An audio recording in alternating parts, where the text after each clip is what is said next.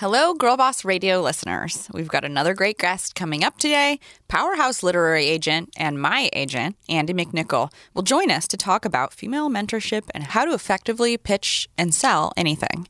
But first, let's talk about true religion and their jeans. Nice. Very true. True, true. Speaking of true religion, they have that true fit it just means that you know your size carries over to every different style so that skinny jean that high-waisted jean that boyfriend cut they're all going to fit the same so you don't have to worry about a 28 feeling wonky in the different um, varieties there's nothing like trying on your size and it being too small it's like the most depressing Ooh. feeling and it makes me like i really don't know if my butt got bigger or what I know. Or I always say it's the material. I'm like, oh, they changed their sizing, but that's, it was that's probably good. me. Yeah. Are you wearing your true religions? Maddie? Yeah, actually, these are them. And you're comfortable oh, sitting. Oh, love it. And they fit. I could sit all day. Are you ready to get the perfect fitting, most comfortable, and most flattering pair of jeans ever?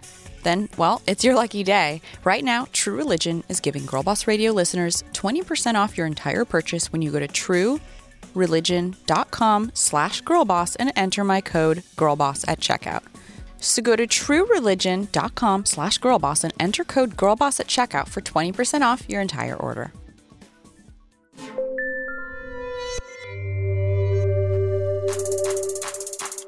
Success. It's such a complicated idea, and yet for so long we've all collectively subscribed to a single definition of the word, which was likely given to us by a white haired dude somewhere in a boardroom in the 1960s. And there's nothing wrong with that definition with the notion of climbing a corporate ladder with a singular focus. But it's time to make space for a few other definitions for side hustles and well being and failing forward, and for the idea that success is a wild ride, not the destination at the end of it.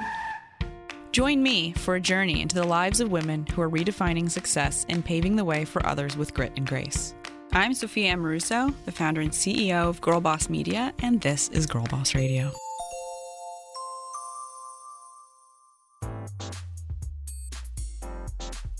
Andy McNichol is one of just a few partners in a huge company, William Morris Endeavor, the largest literary agency in the country and one of the largest talent agencies out there.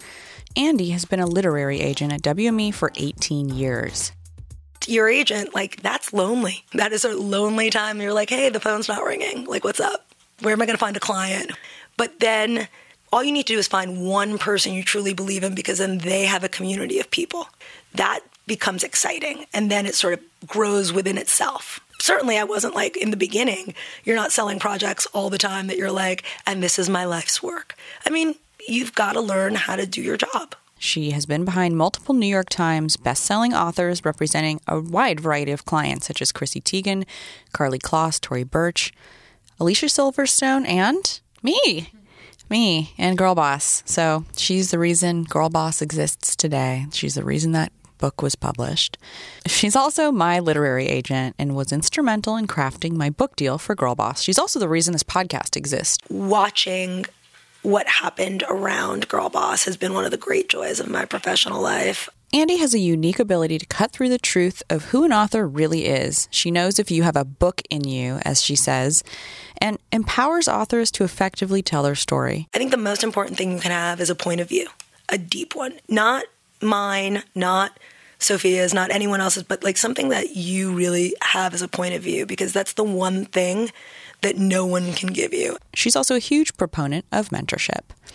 Today, Andy joins us to share the perils of perfectionism and how to embrace mistakes, how to figure out what your story is and how to best tell it, and the way to find and later become a mentor.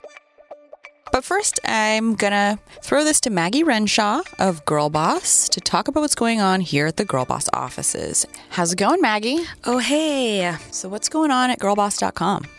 Yes, we're introducing a little segment called Scrimp City. It's not about shrimp, it's about being scrimpy. Scrimp, scrimping. Scrimpy. Saving. yeah, exactly. We're diving into personal savings, trials, tribulations, how women spend money, make money, and what are they saving for. So it's women around the world. The first girl is from Alberta, Canada. She works in pipeline operations and logistics. Ooh. I know, deals with that oil. And so we talk about how she saves. Yeah, how she saves. It's literally a diary of her week, which is really cool. She her tips for saving. So she maps out her finances with Excel, meal preps on Sundays, eats at home. Um, on Saturdays is her splurge day. What she does to um, save on spa days. She does it at home. Cool. Really cool. Yeah, eating at home saves so much money. I like bought swordfish the other day and barbecued it, and it's like that would be so expensive at a restaurant, or even if we just had like mediocre sushi, it would have cost more. She makes 4200 a month. She's saving for her first house and she wants to buy it this year. And she also mentioned she wants to um, retire by 40. I think she makes more money than me. I honestly, I was like, live life crisis. nice. Yeah. But uh, actually, instead of retiring, she's like, I'd actually love to start my own plus size clothing company. Oh, that's so so it's like she takes the retirement, but then Maybe we can document how she does her career transition when she chooses to do that, and how she buys her house when she does that. that's it. But I think it's really interesting to see how people save on various budgets and lifestyles. It's lifestyles. kind of a mystery. It's just mm-hmm. like, what do you do? Open a savings account and like transfer money into it when you feel like it's like nobody really tells you. Right. It just disappears at the end of the month. And then you realize, oh, wait, where did it go? Mm-hmm. I spent it. It's all in tampons. Mm-hmm. So that's Scrimp City. Yeah, and you can find that on girlboss.com where mm-hmm. we're creating a lot of content now. Really And we good have some stuff. exciting changes on girlboss.com that you'll see in a few weeks. We are evolving.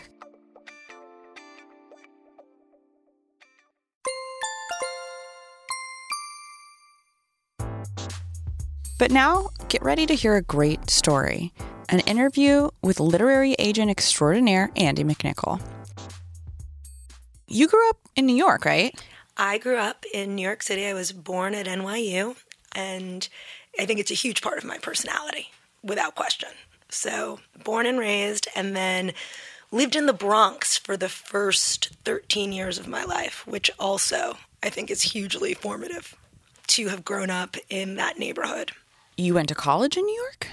No, I, I went right across the bridge, really very, very far. I went to Yale. And in fact, the reason why I went to New Haven was because it was a really great school and close to the city. I had what I think a lot of New York City kids have, which is the sense of um, that everything else is sort of less loud or less amazing. I was one of those city kids who could never imagine anywhere else holding a candle. So I wanted to be close. I wanted the city to still be New York when you said the city, which of course I realized like annoyed everyone else from everywhere else. Cause I was like, oh, you're going to the city? And they're like, Manhattan? I was like, well, do you know another?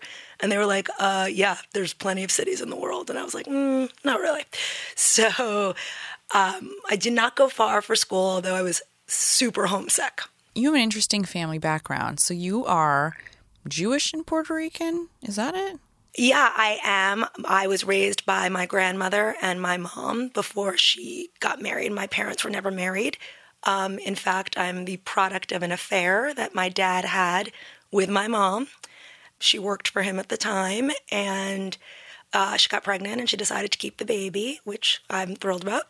Yeah, so we moved in with my grandmother in the Bronx. My mom was a single mom. Um, you know, was a very sort of strange time that you didn't see a lot of that in the community where my grandmother lived. And I was so lucky in so many ways to be uh, born into this tribe of super fierce, super fun, loud, considerate, passionate women. So I had this incredibly uh, vibrant childhood. I had no idea uh, what I was missing by sort of not having a traditional family. It, it it didn't even occur to me till like I want to say high school. You had a stepdad who was very near and dear to you. When did he enter the picture?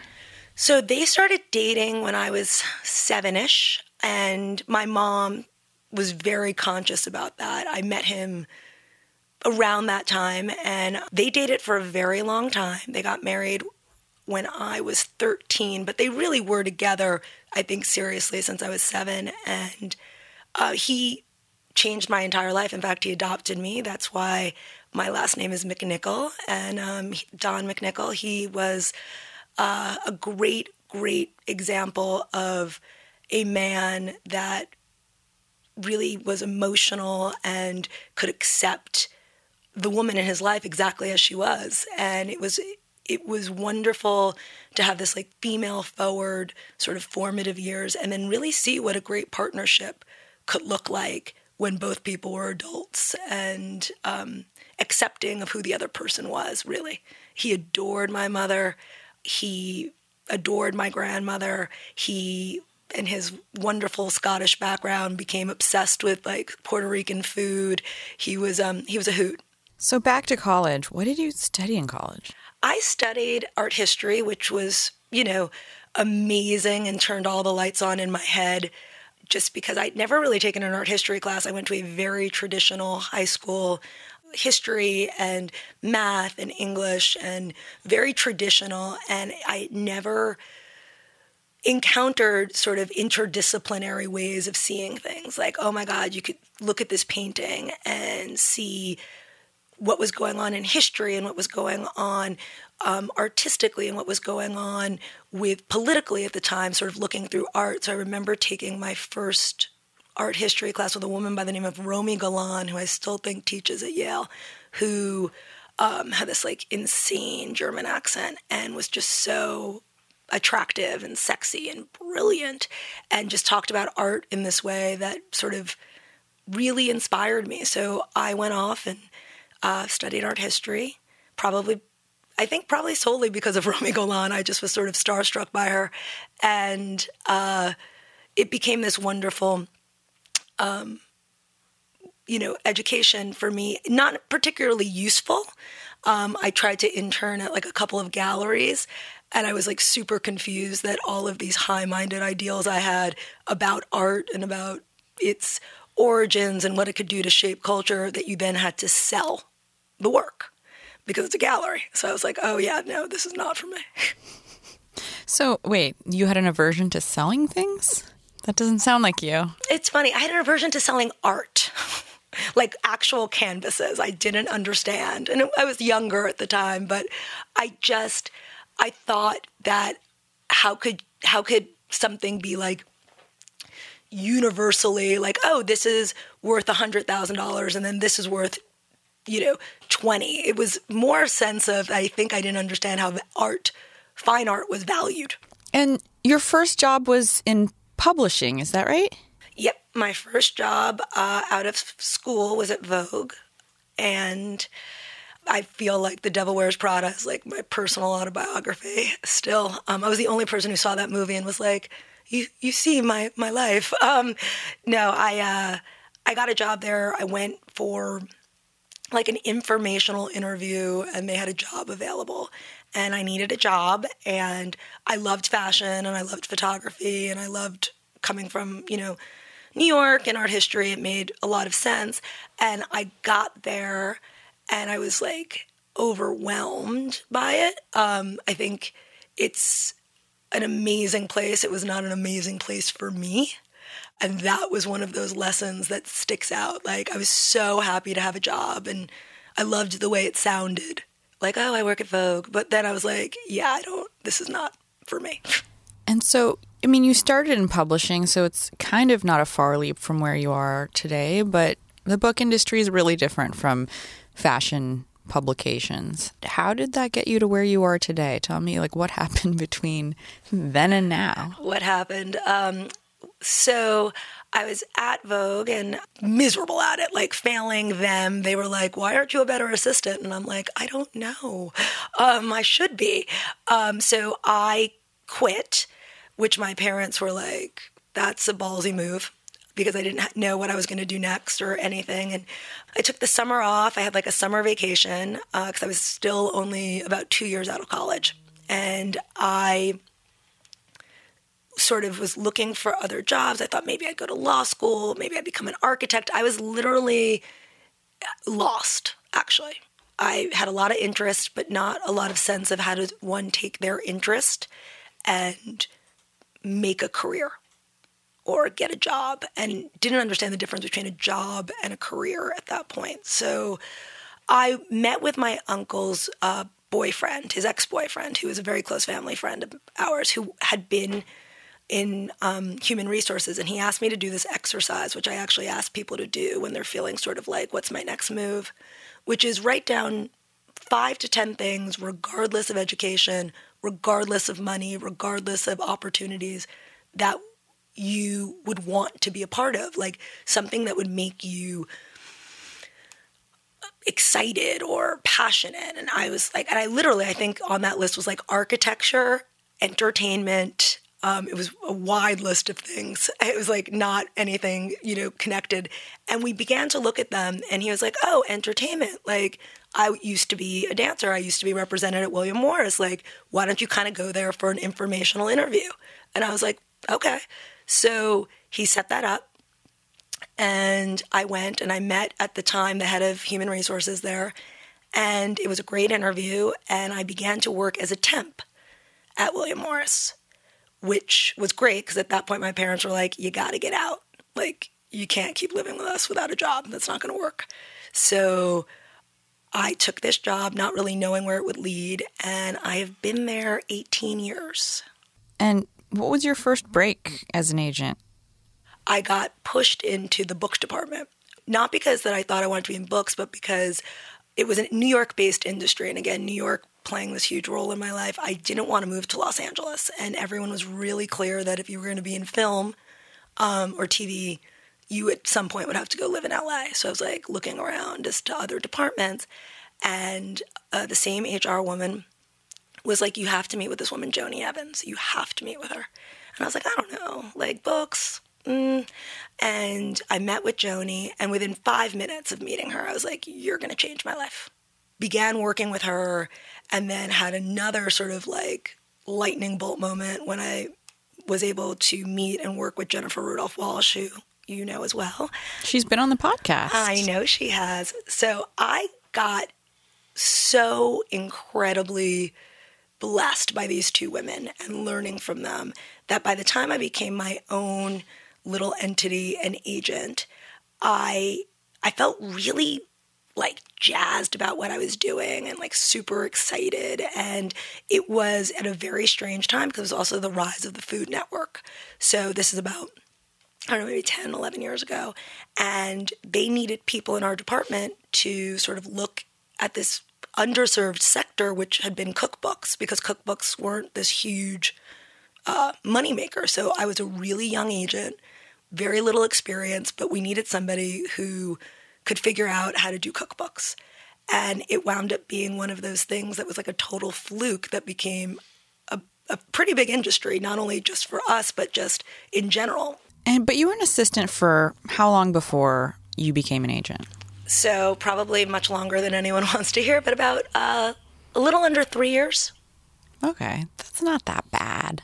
Answering somebody's phones, helping them do their job is wonderful. And when you're doing it for women like Joni or Jennifer, you're seeing how it works when it works, when everything works and it's great and everyone takes your call and everyone wants what you're selling. You're a first year agent, like that's lonely. That is a lonely time. You're like, hey, the phone's not ringing. Like, what's up? Where am I going to find a client? Who am I going to be with. Um, I'm an agent to no one. exactly. That's on my on my plaque. Like, hello, I'm an agent with no clients. You know, and you have that sort of moment, but then you've got to learn how to do your job. What's a normal day in the life of an agent or a literary agent? Are you meeting with people? Are you making phone calls? Like, what do your days look like?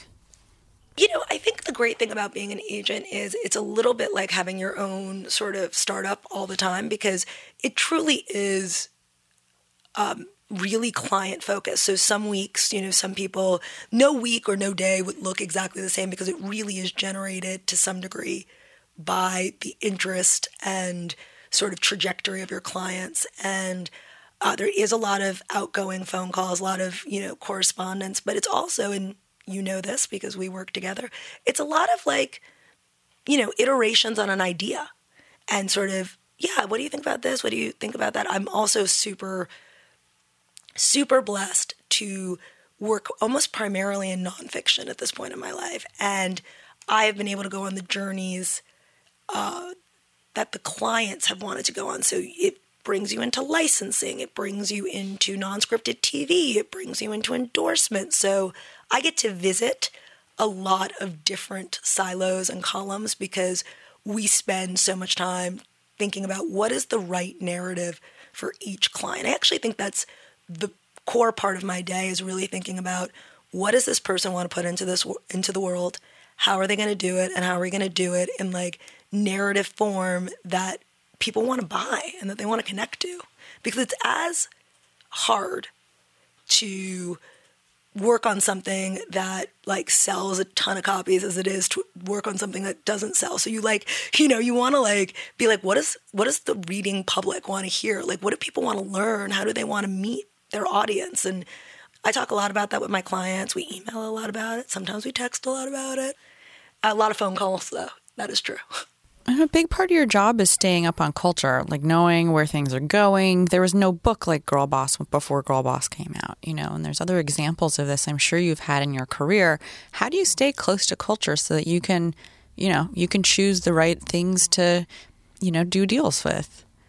I, it's so funny. So the woman who, um, whose last name I literally always murder, but she was the president of Bravo um, and we absolutely have her to thank for like the joy that is Andy Cohen. Um, and I like love Bravo. She was this Princeton graduate, and she also had this like incredibly like she loved reality television. She's like, okay, so I can't be the only human being who loves like reality TV and has like multiple degrees from like a fancy school. She's like, I'm gonna just program for myself. So I tend to like want to be interested in things that like I genuinely have. Um, a beginning interest in already. So I've always been interested in, you know, young women and women's issues and fashion and health and wellness and spirituality and personal care and wellness. So I tend to go deep into those areas because they're areas that I'm interested in as a person.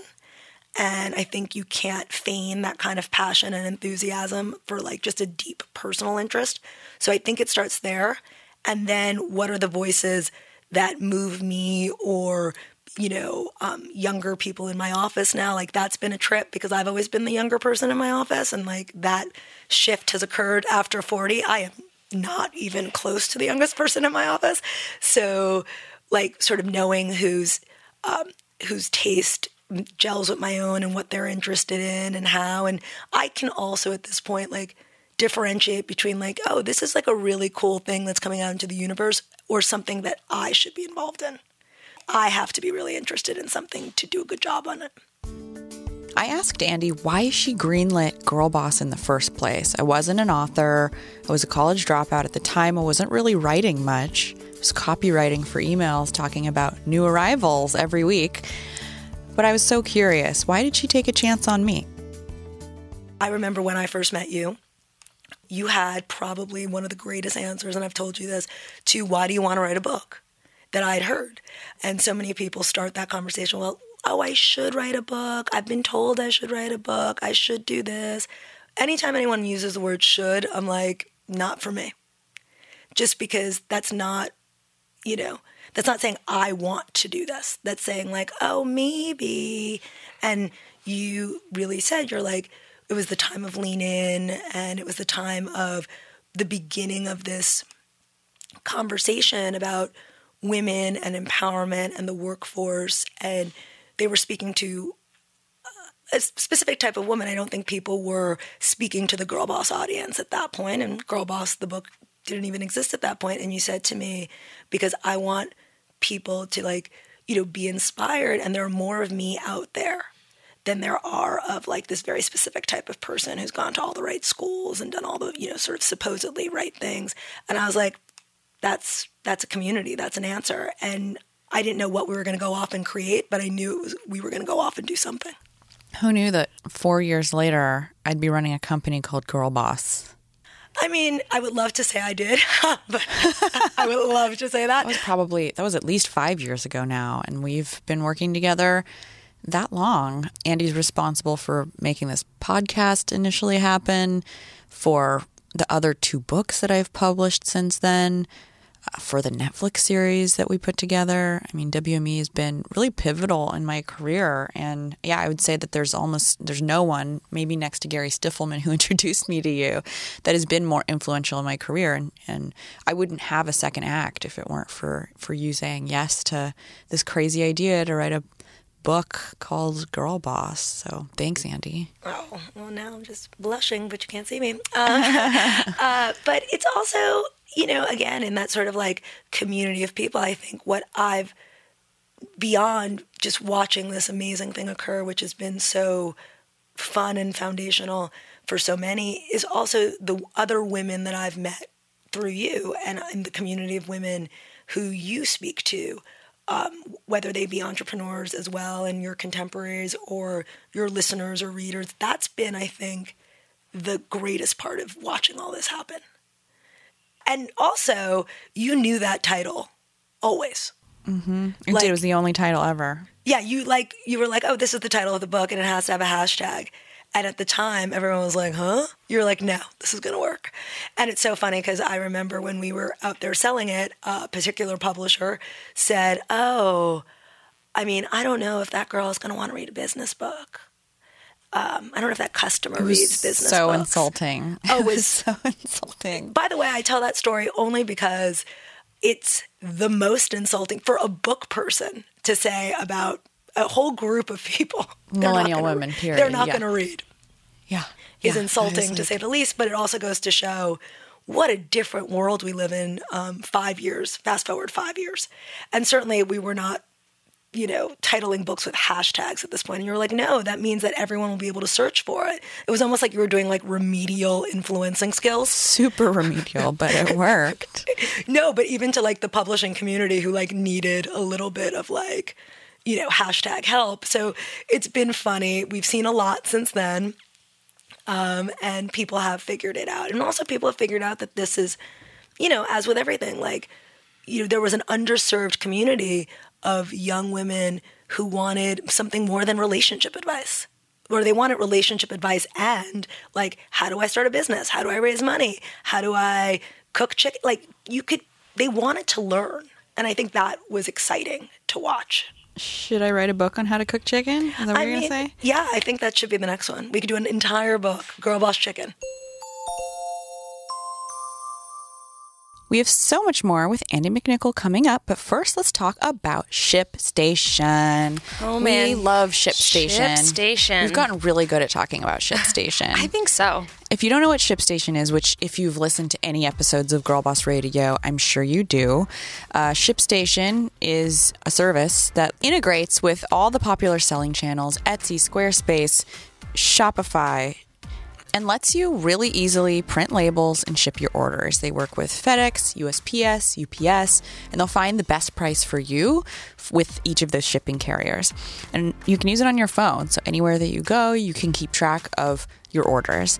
And right now, Girl Boss Radio listeners can try ShipStation free for 30 days and get an additional month free only if you use my promo code GIRLBOSS. Go to shipstation.com and before you do anything else, click on the microphone at the top of the homepage and type in GIRLBOSS. That's shipstation.com, S H I P S T A T I O N.com, enter GIRLBOSS. ShipStation, make ship happen. We're going to continue with Andy in just a minute, but before we do, I also want to talk a bit about our friends at Skillshare. I love Skillshare. Mm. I mean, I love learning. That's mm-hmm. why I do this podcast. I get to interview the most interesting women who've had the most interesting careers, who've made the most interesting mistakes. Mm-hmm. And Skillshare is an online learning platform where you can get 18,000 of those kinds of learnings in business, marketing, entrepreneurship, technology, and more. You can take a class in productivity or social media strategy. And they do have classes in just about everything. And once you sign up, you get unlimited access so you can take as many classes as you want, as many times as you want. And you guys are going to like not believe this this introductory price they're giving you guys for all of their courses. Join the millions of students already learning on Skillshare today with a special offer. Get two months of Skillshare for just uh, 99 cents. So go learn. You have two months to learn as much as you can.